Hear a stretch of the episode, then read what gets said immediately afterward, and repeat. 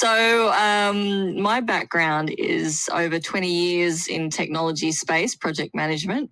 And one day I started a podcast, and the next day I started working in a think tank literally it was you know it was a couple of weeks between the two events um, and so i started working in this think tank and it was called the warren center for advanced engineering and it was all about promoting engineering out to uh, wider audiences of uh, political university uh, acad- so university academic and industry bringing them all together. And that's what the warren center's mission was. And around a few months into my role there, we won a tender to hold the Humanitarian Innovation Awards because we wanted to focus on university students and empowering them in their understanding that their degree is more than just a piece of paper or is just a job at the end of the day. Their degree can actually help people and so we won this tender from another think tank that was finishing up called ASIC, which I cannot remember the acronym for, but uh, what it stood for. But it was it was a very humanitarian focused company or think tank or uh, not for profit. And so the Humanitarian Innovation Awards were born, and this was in 2019. And there's two competitions. The first one is a pitch competition, but the second one, which is really, I find one of the most exciting pieces is the Humanitarian Innovation Awards. And it's all about promoting uh, university, encouraging university students to use their degree for innovation and um, hu- humanitarian issues. So that's how I got into it. So, uh, you know, it's a long tail, but I just love seeing students realizing the potential of their their uh, learnings. That's really interesting. I think you're the first person I've spoken to at, that has come at it from that angle. Usually, oh, right. usually I'm speaking to smaller community organizers, university organizers, and I've spoken to many high school organizers, students. I've spoken to corporates. I've spoken to uh, kind of quasi government type organizers, but I, I, I, I'm seeing, and I do think there's a huge market on the think tank space. And because mm, absolutely, what I what I personally saw is I looked at some think tanks and I'm like, they're kind of already doing this, but it's branded a little bit differently. So, can you talk more Absolutely. about the think tank space and how it works with tenders to do these these kind of events, and also, how do these awards, these award programs work?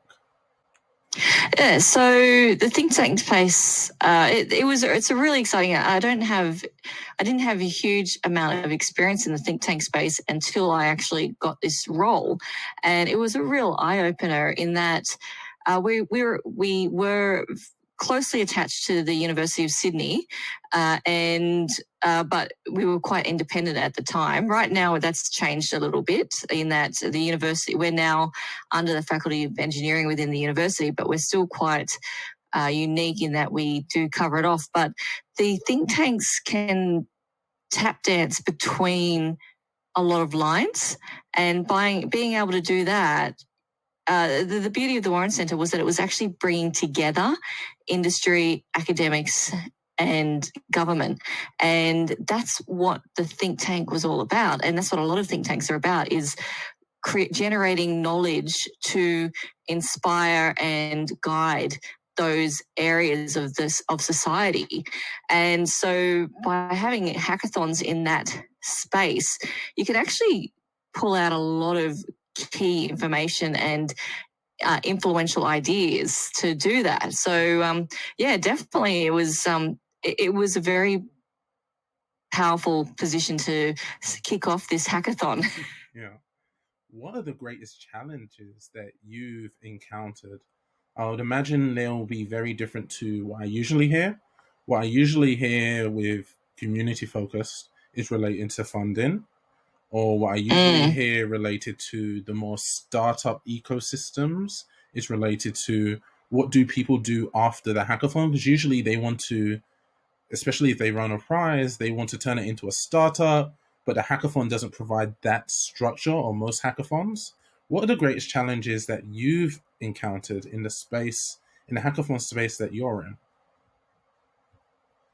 Oh, so well, we are lucky in that we did get the funding to to run this, uh, and uh, it's not infinite funding, unfortunately, but we do hope to. Uh, entice some sponsors to the cause over the years and help with that. Uh, but you know, from a an organisation perspective, yes, that that is always a concern, and I try to run the the hackathon to budget in that respect. But there is the the the beauty of this hackathon is we are encouraging students who have never th- have or have just skimmed the surface of ideas. So they're when we have got stories of people who have come up with these ideas during the hackathon, and they actually do uh, they continue this the idea through the university degree. So their honours side of things, and uh, we've got students who are doing it for their third year or fourth year um, thesis or, or things like that. So they're actually going that. But from a challenge perspective, really, I feel like we're still very early days, and our biggest challenge is really getting students on board. And we do run a little bit differently to hackathons in that we put them into the teams. So we do have a lot of dropout rates uh, with our students. So they all like, yes, yes, I'm going to do it. And I'm like, excellent, this is the weekend.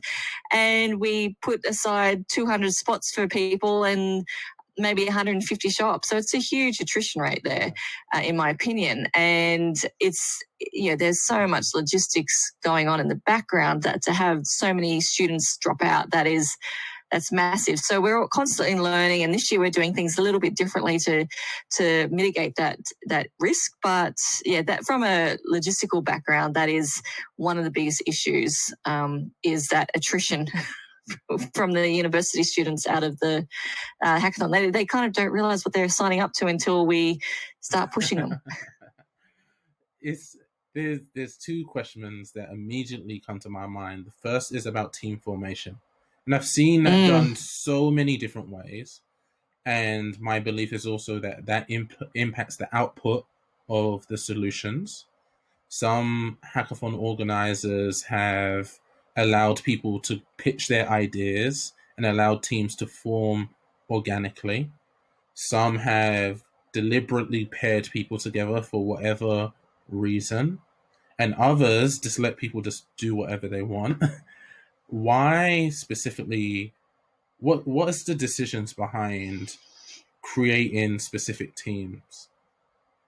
So the, so the first year we held the hackathon in 2019. So the timing is important in this respect.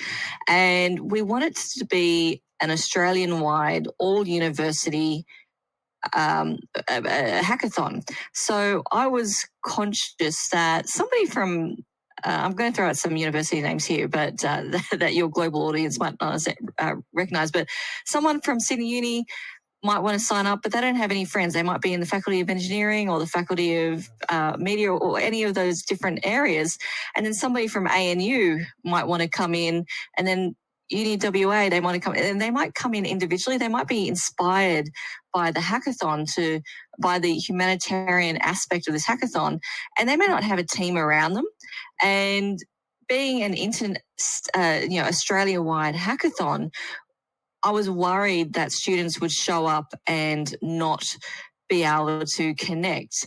And the first year we did it was in person, and um, it, it, it worked okay. We did a bit of a um, a meet and greet session before the hackathon started, and we had these massive name tags where you go, you know, what's my favorite, you know, one liner, or yeah, these kind of networking slogan things to help people break the ice and some teams came together and i felt it was really uncontrolled in a way or quite hit and miss and people who came with other people would sort of stick together and then you'd have these random one you know loners and it just was a it wasn't nice. It, I didn't feel like it was a nice comforting experience. So it added a layer of stress to everything, in um, in my opinion. And then uh, so that was 2019 and it was a lesson learned in that i was like i would and i said to my advisory board i would really like to consider putting uh, creating the teams because another element on top of that is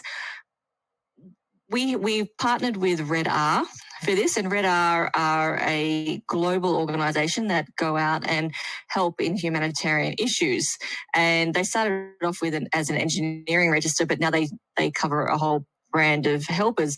But the concept of being a, a, a, real life humanitarian is you get a phone call on Monday and you're on a plane on Tuesday going to a refugee camp and you have to acclimatize and connect with whoever's there and do your job to the best of your ability to help a community. You don't go over with four of your friends to solve these problems. So I really wanted to build this idea that, hey, you're you're you're on your own but you're going to have a team of support there with you and so the second year really played into my my the way I was trying to get everyone lined up with covid because suddenly we had a lot of people who were um, across Australia who wanted to participate, but they couldn't meet in real life. And so I said, hey, let's do kind of, we did a questionnaire and then I just said, we're matching you as a team and every team is going to be uh, geographically dispersed. So we had people from Tasmania paired with people from Queensland and WA and things like that. And they they had to manage that and so i was playing heavily on that concept that in real life humanitarians are a, a, team that come together for a single cause to help others. And this year we're just going to keep going and it worked really well. So um, you, you can't join it. You have to join as an individual. We put a little bit of manpower in to actually get the teams across faculties across so we try not to have five engineers together in one team we try to split the teams in that you'll have an engineer you'll have a marketing you'll have a business um, and then we also ask you know they self-identify we don't do any sort of serious testing, but we ask them to self identify. Self identify as a leader or um, a, a, communicator, or um, I can't remember the other categories, but we kind of say, What's your first strength, your second strength? So we try to put one leader in this team, and then we try to get a whole range of different degrees into one team. And we say, Pick a problem. And, and we also ask them at the very beginning, uh, there's usually four themes of humanitarian crisis, and we sort of say pick your top theme. So the, the individual will pick their theme, they'll pick their personality type, and they'll they'll indicate what their degree is. And based on those three metrics, my team will uh, create teams of humanitarian uh, humanitarian innovators, and they'll meet I think uh, the last year we did it, they meet the day before or the day of the hackathon. This year we might pull it in a little bit further so that they have a time of um, meet and greet and stuff. But they meet essentially a couple of days before the hackathon and they can start talking and getting to acquainted each other and go from there. So that's kind of where the team formation came from. I find that really interesting because it's, it's something I grapple with as someone who consults with hackathons because I see that directly impact the solutions. And someone like me that's experienced in hackathons, I and and I'm probably more at least in hackathons, I'm probably more extroverted. That I want I come in with my idea, I want to pitch my idea. There might be people I want to work with, like we spoke about. Usually people who attend hackathons, there's a group of people that consistently. Yes, yeah. I've seen that. Yeah. And so I, I, I might say to someone, you know, this hackathon's really interesting. Let's work together. And then if I get put in a team, it's it's like it's it kind of me personally as a as a participant, it rubs me the wrong way. But as a consultant, as an organizer, I see the value in the different ways of doing it. How have yeah. how has so there's there's two there's I think there's two components here. How has that impacted the actual output of the solutions? And then how has that impacted the satisfaction of a team? For example, so, you can get a team mm. that's dissatisfied with each other, but their solution is really, really good. Or we have yeah. had, yeah. We, so, oh, sorry to cut off, but we have really had teams self destruct um, and break up. So it is one of those things where it probably is a, a, huge risk, but at the end of the day, we want them. My guiding light with this is in real life when you're going to a humanitarian crisis. Yeah. You can't be that prima donna who goes, I know how to do this. You need to work with your team on it. And it, it does, you need to be malleable enough mm-hmm. To adapt and, uh, and work to the solution that's best fit. So, unlike a lot of other hackathons, we actually don't tell them what the situation is. We tell them the theme, and the themes are based on the United Nations Sustainable Development Goals. And we tell them the situation a little bit. So we tell them that it might be a crisis in the Pacific Islands and um, it might be an education theme. So UNSDG, I feel like, yeah, four, UNSDG four.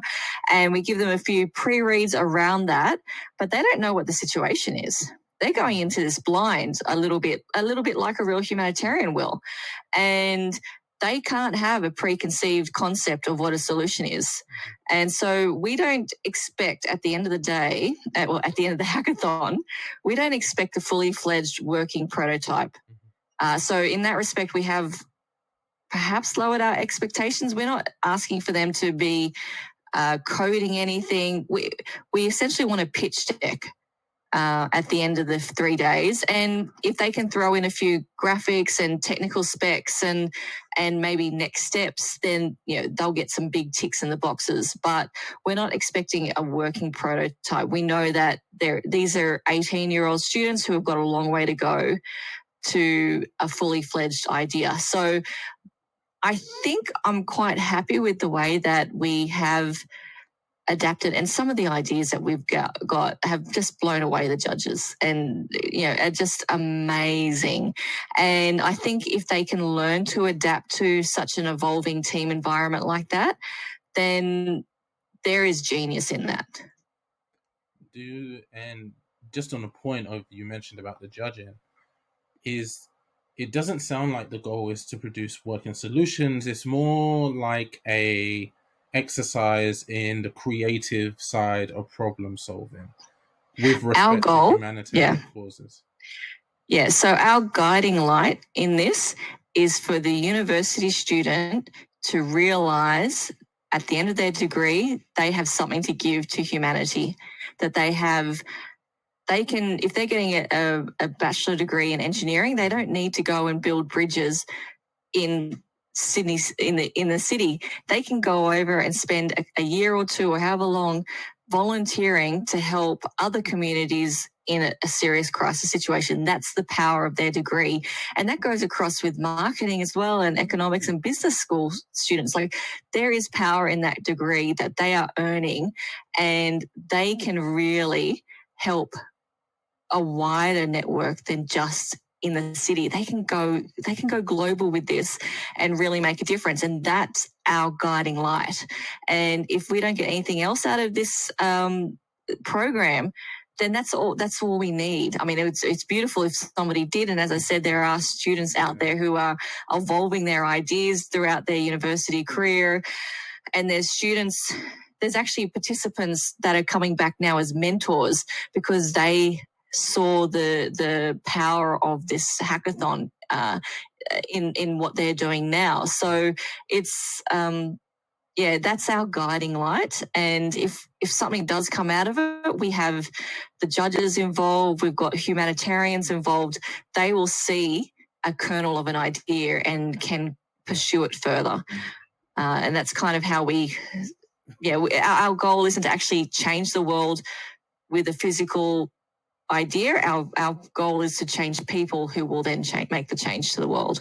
I think that's an amazing way to describe it. I think there's lots of hackathons that do that, but they don't describe it as deliberately as you described it.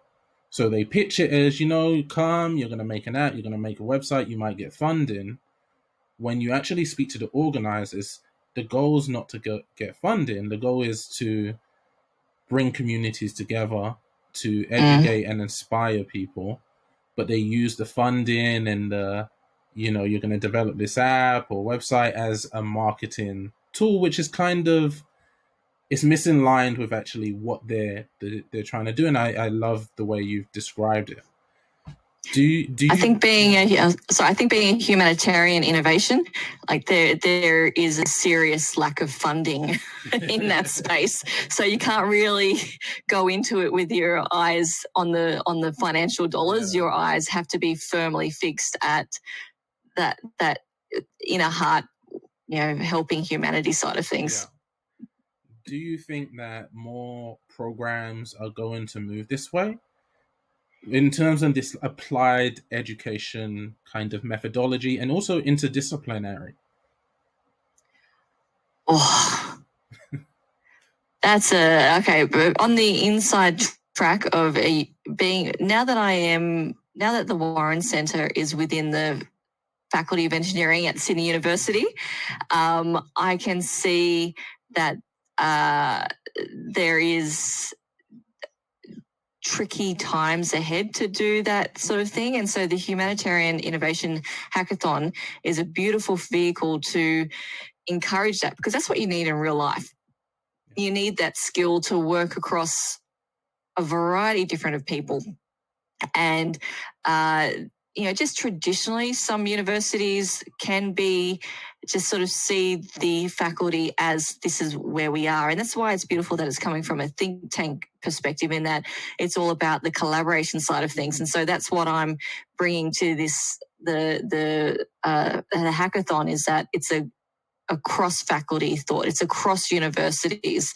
We're not um, against each other. We're, and if we can build relationships. So this year, the hackathon, we're actually making the first step to physically connecting with another university in that uh, we're doing a hybrid hackathon in that Sydney University is the hub, so that's where most of the activity is going. But we've can, we've partnered with RMIT, which is in Melbourne, and they're going to also set up a site where Melbourne students who want to participate in the hackathon from any university can come to RMIT. Just like any university in Sydney, student, any student from any university in Sydney can come to University of Sydney during the hackathon.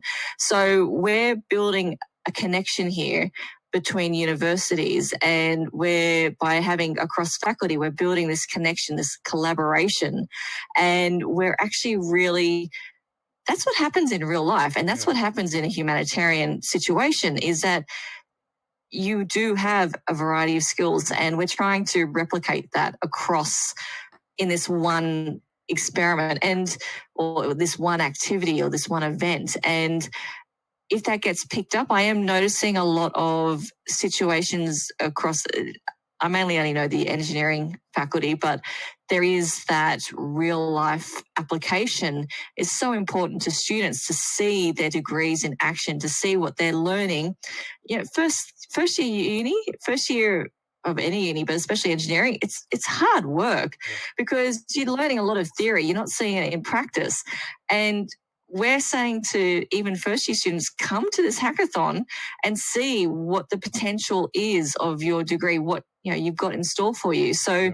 having that real world application of throughout your degree of assignments and and projects and stuff is a really powerful tool and i do think it is being picked up a lot across uh, education the benefit of your hackathon is that it is not technology specific so even exactly. though it's housed in engineering, which in academia can be in a problem in itself, that what you see in university related hackathons is computer science hosting a hackathon and 95 97% of the participants are from computer science so you don't see the business majors or business students you don't see marketing you don't see the english student you don't see any students from any other department. Oh, for some reason, my camera. Oh, there it is. My camera, yeah, I'm not sure what it's doing. Maybe it's telling me the battery. That's okay. But yeah, it's, it's it's one of the advantages of your hackathon. Did you still experience challenges with academic silos? Um, Yes, uh, in that in you know, the, even when we were in the think tank, we were very marketing towards engineers. And now that we're in the Faculty of Engineering, again, the engineers are, are taking front and center. But we have an open door policy in that we don't just, uh, uh I've always said uh, to everyone, it's half event organization, but half marketing. The, the success of this project, the, the success of this event comes down a lot to the marketing because we need to get that cross faculty. And because we're not asking them to code or we're not asking them to um, build anything at this stage, I want the ideas to come from anywhere. And a lot of people, when they think they look at our humanitarian hackathon, they forget the middle word is innovation. And innovation comes from all areas and they might have a problem. One of the problems we might present to them is about, again, that education thing. And a key solution might be in the way it's communicated out.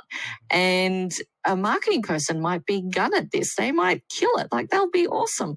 And so they'll have this background. A business major might also have that component, but an engineering student who will be in part of it will have this technical element to it. And it's the coming together of this skill set that is so important in innovation that it, it's key. And and that's another reason why I like mixing up the teams or creating the teams is because students will come together and there might be four students from engineering and they'll have this idea and they've got this mindset but they may not see something that's just outside of their understanding because they don't have a clue about marketing or they don't have that clue about the business side of things that you just need that mixing pot of concepts and ideas to come together. And that's what we're trying to do by mixing up the teams um, as I said, one element is because in real life humanitarians, that's what's happened. But secondly, is because when you get a diversity of thought, that's where the genius happens. And that's what we're trying to pull together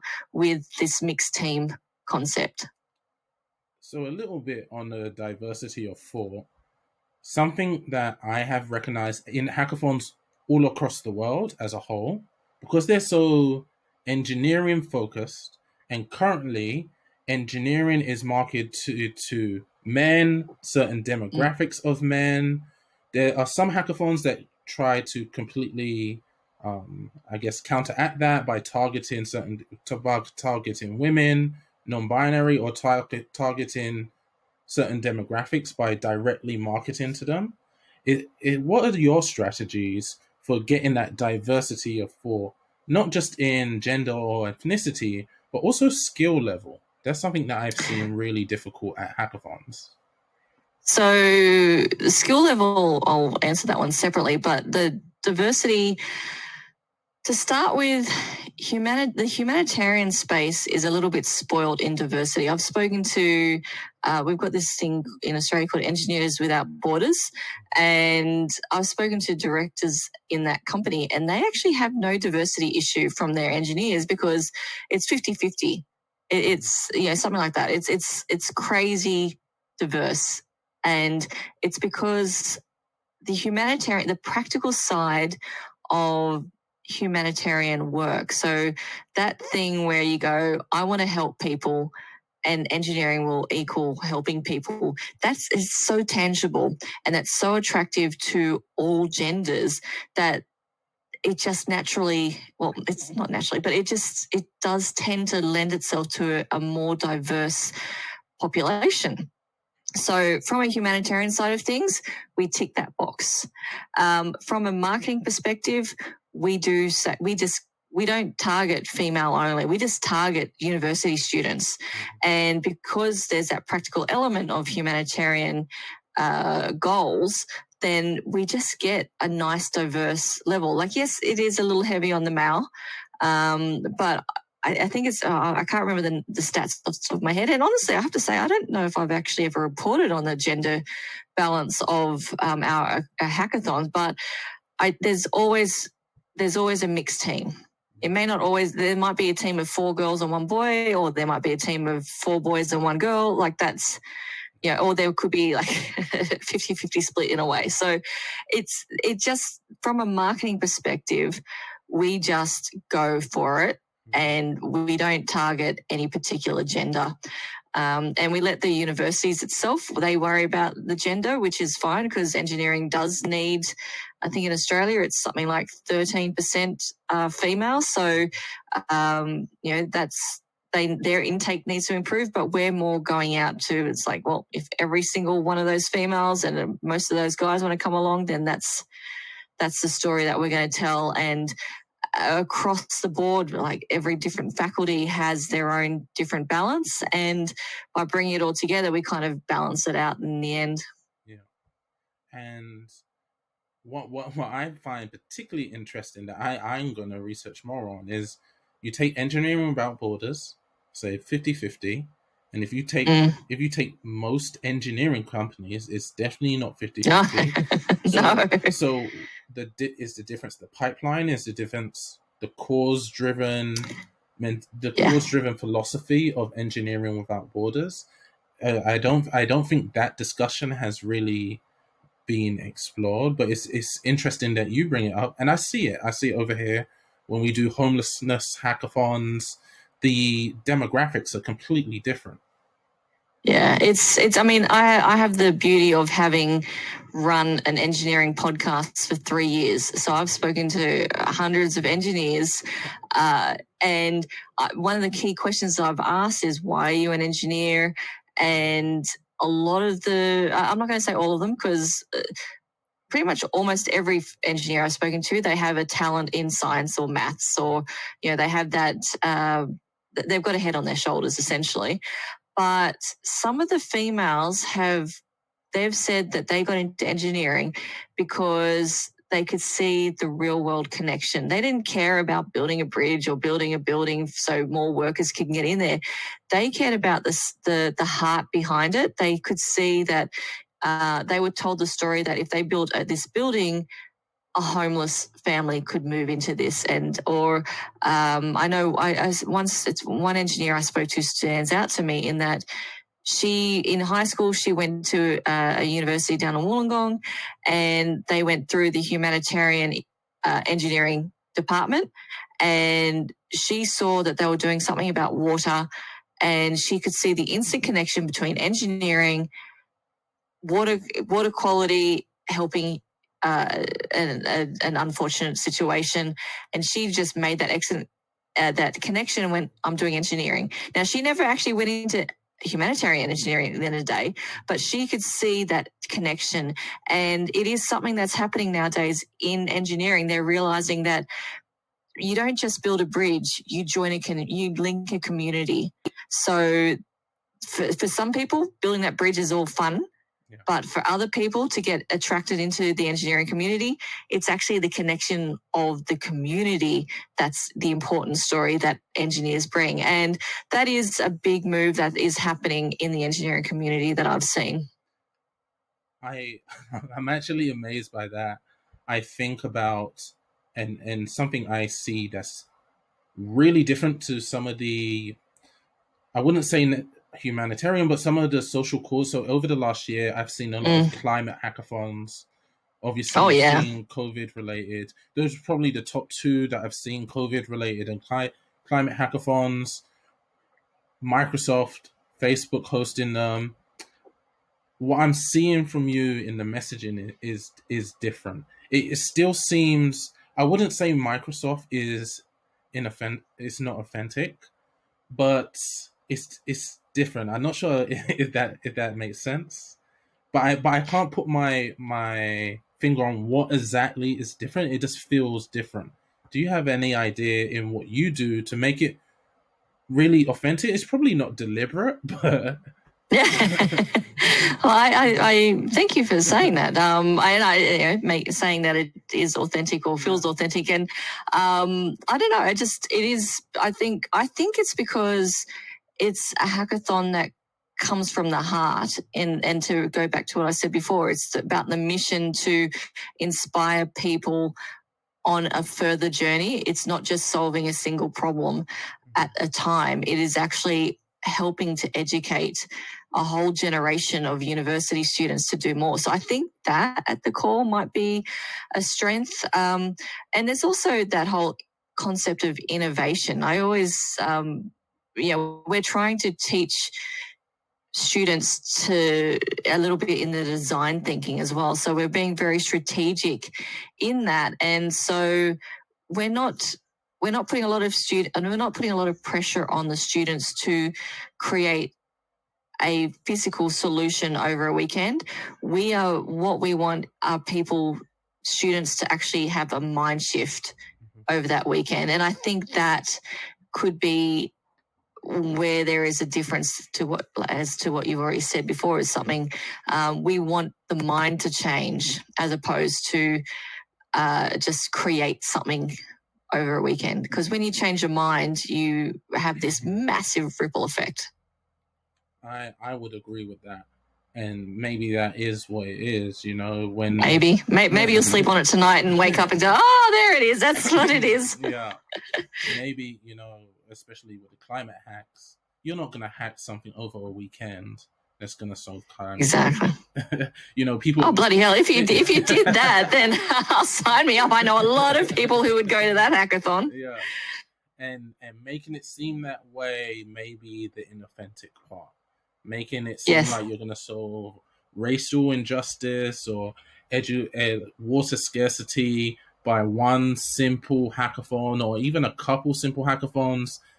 And a lot what what I've seen, and maybe what gravitates me to your particular hackathon and your cause is that I don't think these are technological issues.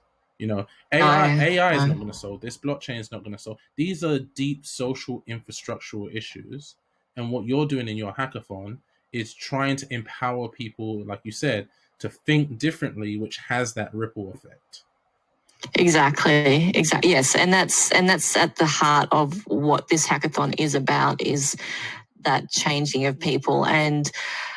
Uh, we're being very careful of the way I structure thing as well. Structure the humanitarian hackathon or the humanitarian innovation hackathon is, uh, you know, we need, we have a structure of mentors and they are very deliberate in that there's a level called the humanitarian mentor because in this situation, you cannot and you should never create a solution in isolation without community support.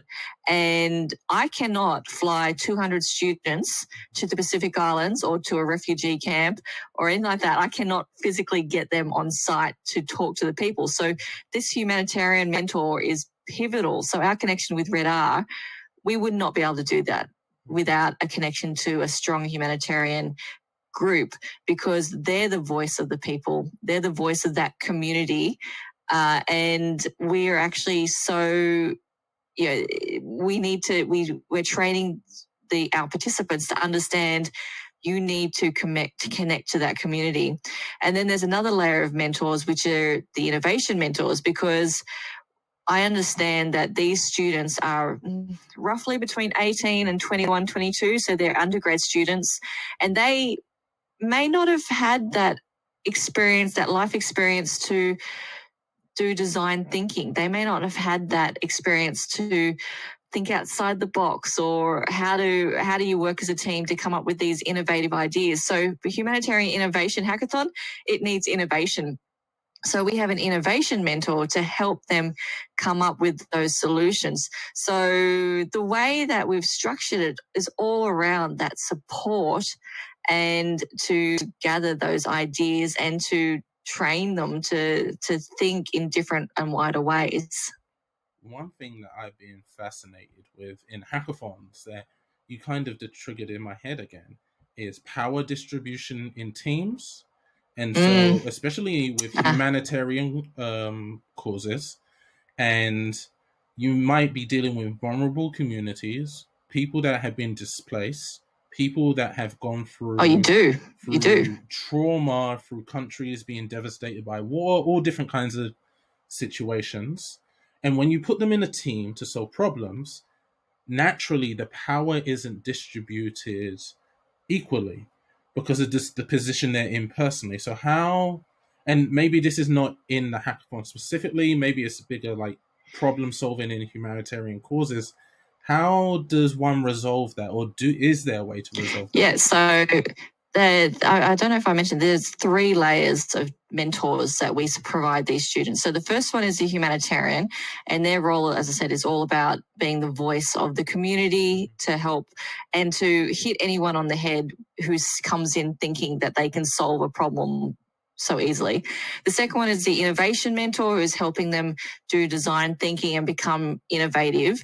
The third one is I think is the most important. And these are the and so for this reason they work to two teams. The others work to three to five team levels, but this team mentor works with one or two teams directly and it's their role not only to keep the students on time and to to meet the deadlines but their role is to be that overseer of the team dynamics to help them uh, understand what's going on, to help them coordinate all the personalities so that they can achieve the goal. So, this team mentor that has that kind of agony art sort of things, it has, they're, they're responsible for the personalities and bringing that team together uh, while at the same time making sure that team meets deadlines. And uh, that team mentor is, I couldn't do it without that level because they're the ones that do the checks on, you know, they check in on them.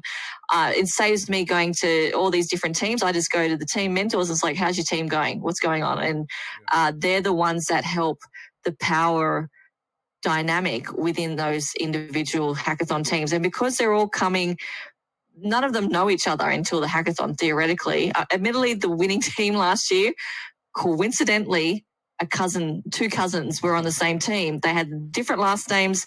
They're at different universities. They're in different states, and somehow they got on the same team.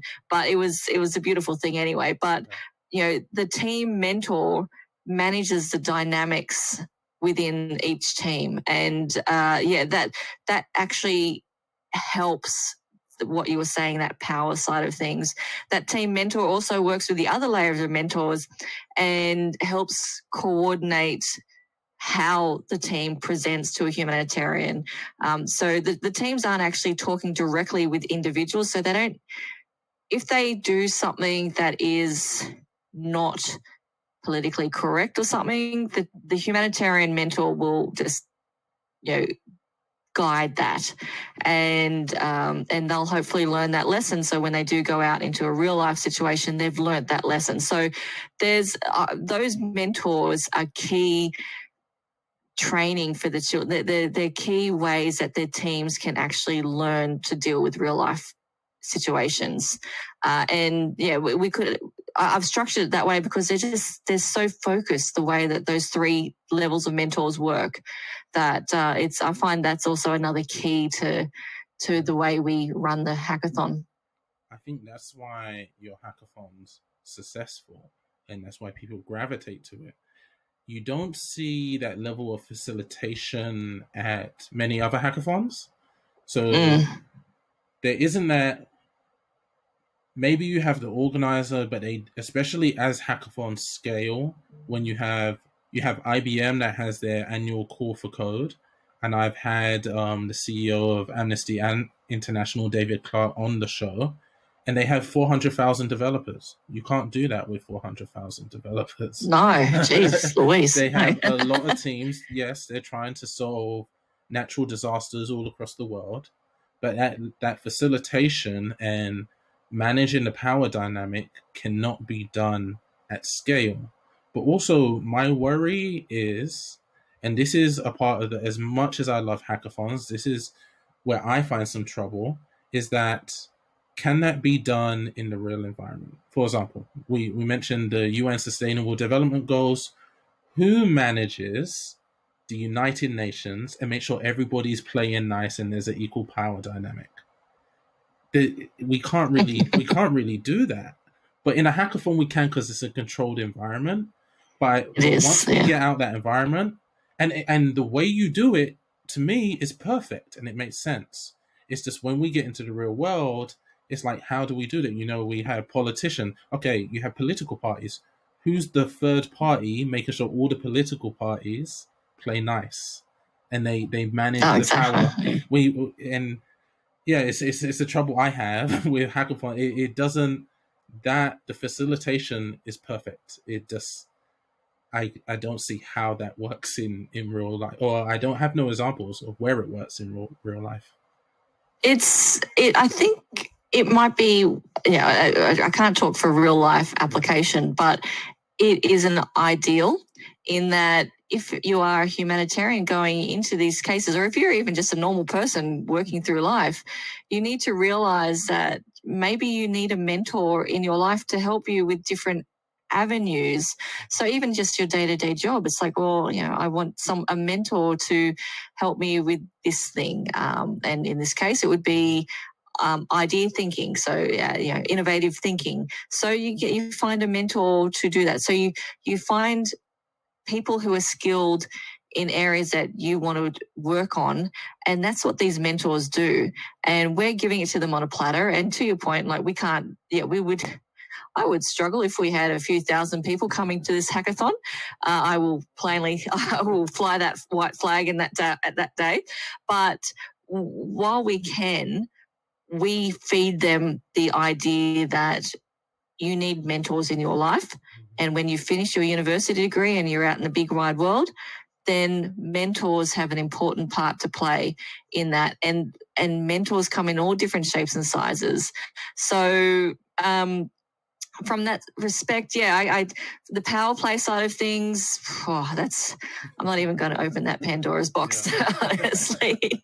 um, like who's watching the watches and who's keeping the yeah. keepers and things like that. So, but from uh, and, and that's in a way we are. Uh, we're kind of the Disney of the humanitarian world in that, you know, th- these are real life problems. We're talking with real humanitarians, but I've got very strict, when we're creating the challenge statements, I've got very strict guidelines to the humanitarians who create these, these themes and these statements. And I say to them, don't make it impossible. There is enough there's going to be enough impossible things to deal with in life later on. I don't want them to have to come up with a, their solution does not have to revolve around talking to a, a political party and influencing them to make, you know, access to water. All right. Make it more practical so that they can yeah. achieve something over the weekend. So we're very strategic in even the, the questions, the, the challenge statements that we create because, uh, you know, they're still, they're, they're, I feel so old whenever I say this, but they're young kids. Yeah. They're undergraduates and they're going to be that 17, 18, 19, 20, 21 year olds uh, that, you know, they may not have traveled so far, but they want to do well. And I want to encourage that mentality in the students. And if I throw them to the wolves on day one, that's not going to help anyone. So you need to ease them into the mindset of helping the wider society. And they'll get to, they'll hopefully in 10, 15 years' time, they'll get to a point where they are dealing with the big, hairy problems of the world. But they'll realize they might reflect back, oh, I remember those days when the hardest thing we had to worry about was how do you rebuild a school after a cyclone yeah. uh, and things like that. And, and they'll think about, oh, you know, we had all these mentors in place to help out. And so maybe that's what we need to bring in some more voices to help advise. And at the end of the day, collaboration is going to help. So learning how to deal with multiple diverse teams, how to collaborate, how to lean on mentors, how to use knowledge, how to build solutions and uh, work within teams and things. These are skill sets that they're going to use later on in life. But at the moment, we're not going to throw them out there. And I I have two more questions. We we probably could talk forever about this. I know I could. my you you really made me think, especially with that that last comment. If you're under 18, really, if you're university now, very different to being in university 30, 40, 50 years ago.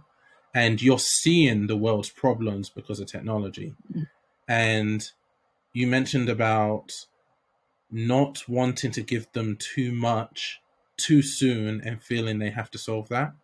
And when I look at the internet today, there's a lot of young people passionate about the world's issues mm. at Absolutely. 16, 17, 18, and they want to solve the world's issues.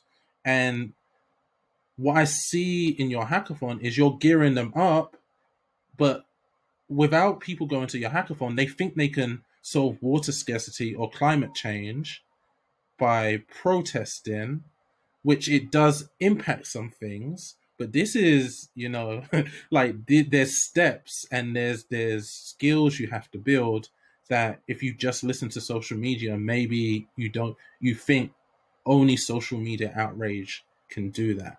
Do you think yeah. this do you think what you're doing with train, especially in the humanitarian space, training people, especially young people, especially students, to solve these problems should be more at the forefront of the conversation. So whether it's, it's racial injustice, there's nothing wrong with being a young activist. It's it's having do you know the systems that are in place right now that cause these intra- injustices or you know refugees and do you actually know the systems in place that are causing this. And some things can be tackled with protest, while others, there's actually legal changes that have to happen that depend on other things. So, and this is me here speaking, uh, but I believe change comes a little bit like death by a thousand cuts. So it is not going to be one contrary to what Hollywood says, it is not one person solving the, the, the, asteroid that's about to hit Earth, right? There are hundreds of people working different problems to get to that point. And so it's death by a thousand cuts. It's a lot of little things that gear up to be an avalanche. It's a lot of snowflakes coming together to make this massive change. And what this humanitarian innovation hackathon is all about is inspiring those those students to start with so inspiring and arming them a little bit in the awareness that they they they already feel like they're quite important like they know that they're important they are the future but arming them in the awareness that they can make a change that this university degree that they're building on education is a, a powerful tool and it can be used for many different reasons but a lot of people, as you said, they want to make the change. They want to see the change. And by, you know, making a, a by having an example very early in their, their career of how they can make a change, that will empower them to next time they can make another change. They can inspire change in others. It's going to be a lot of voices coming together, a lot of little whispers creating a roar. Yeah. And this hackathon is all about inspiring that. And if we can run it for the seven years that we have the finance for, then that is going to be a lot of little voices out there thinking I can make a change and then suddenly an avalanche will happen. So they're all my little individual snowflakes and they're all going to make a big change out in the world. And it has to, it's, as I said, it's, it's got to be a lot of little things coming together. And um, that's kind of where we're going with this. And I think that's what's happening. Like, so you've got one big voice out there every now and then, but that inspires so many other little voices to, to come out. Greta, she was such a figurehead. She is such a figurehead. And she has inspired generation to come out and speak up. And that's what what's happening in society I'm seeing. So that they're not you know, you mentioned social media. It's not the only solution. You know, there's a lot of avenues out there to make change, and uh, things will things are happening. So the hackathon itself, we're not, as I said at the, I think at the very beginning, I'm not. It would be lovely, but I don't have the money. Like it, it would be great to create a solution for a problem that we present to the students. And as I said, we're open to that. And if any of our judges or humanitarians see that potential, then they'll jump on it. But at the end of the day, it's about empowering a generation, giving them tools to make that change later on in life because every voice is, every snowflake's important. Yeah, yeah definitely. My last question is for really beginners. So I want you to talk a little bit about the hackathon. My camera going out again. Yeah, talk, talk a little bit about the hackathon that you have coming up, and why should a beginner participate in the hackathon that you have coming up? Well, one of the stats I do know off the top of my head is something like 70 to 80% of our hackathon participants have never been in a hackathon before. So it is very much catered towards a newbie. And I'm going to just throw out there, it's a great way to come together and meet students from across Australia who are all passionate about it. So they need to come in with open eyes. They need to come out with this this passion to connect. And it's not going to be easy because it is a geographically dispersed hackathon. So they need to just clear the weekend of the 23rd of July and just embrace the experience. And if they can do that, they're going to have an incredible experience. I can guarantee every every student that was participant just loved it.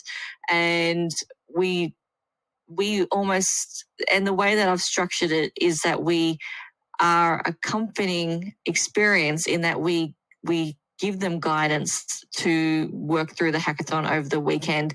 They're not going to be out there dangling on their own. They are going to be embraced within the the the environment of the hackathon, and they'll get out what they want. That uh, so if they do commit to that weekend, they'll definitely get out something that will change their lives. And uh, yeah, just don't be afraid to go for it. Is what I would say. I want to thank you for all your insights. It's, it, for, it might not seem like it for you, but this has been a very unique conversation in the hackathon space, even in the social impact related hackathon space. It's been very, very unique, very, very insightful. And I would actively encourage everyone to sign up for your hackathon. Can you um, just mention your hackathon again? Where can they sign up? So the Humanitarian Innovation Hackathon is taking place on the 23rd, 24th and 25th of July. And sign up is through the, uh, the Warren Centre at the University of Sydney. Uh, they have to be an undergrad student. They have to be registered at an Australian university but otherwise they can be any faculty. And yeah they'll be able to find that uh, on the faculty of engineering at sydney university. Just type in humanitarian innovation hackathon. Um, i can't remember what the short link is right now so that's so no, bad.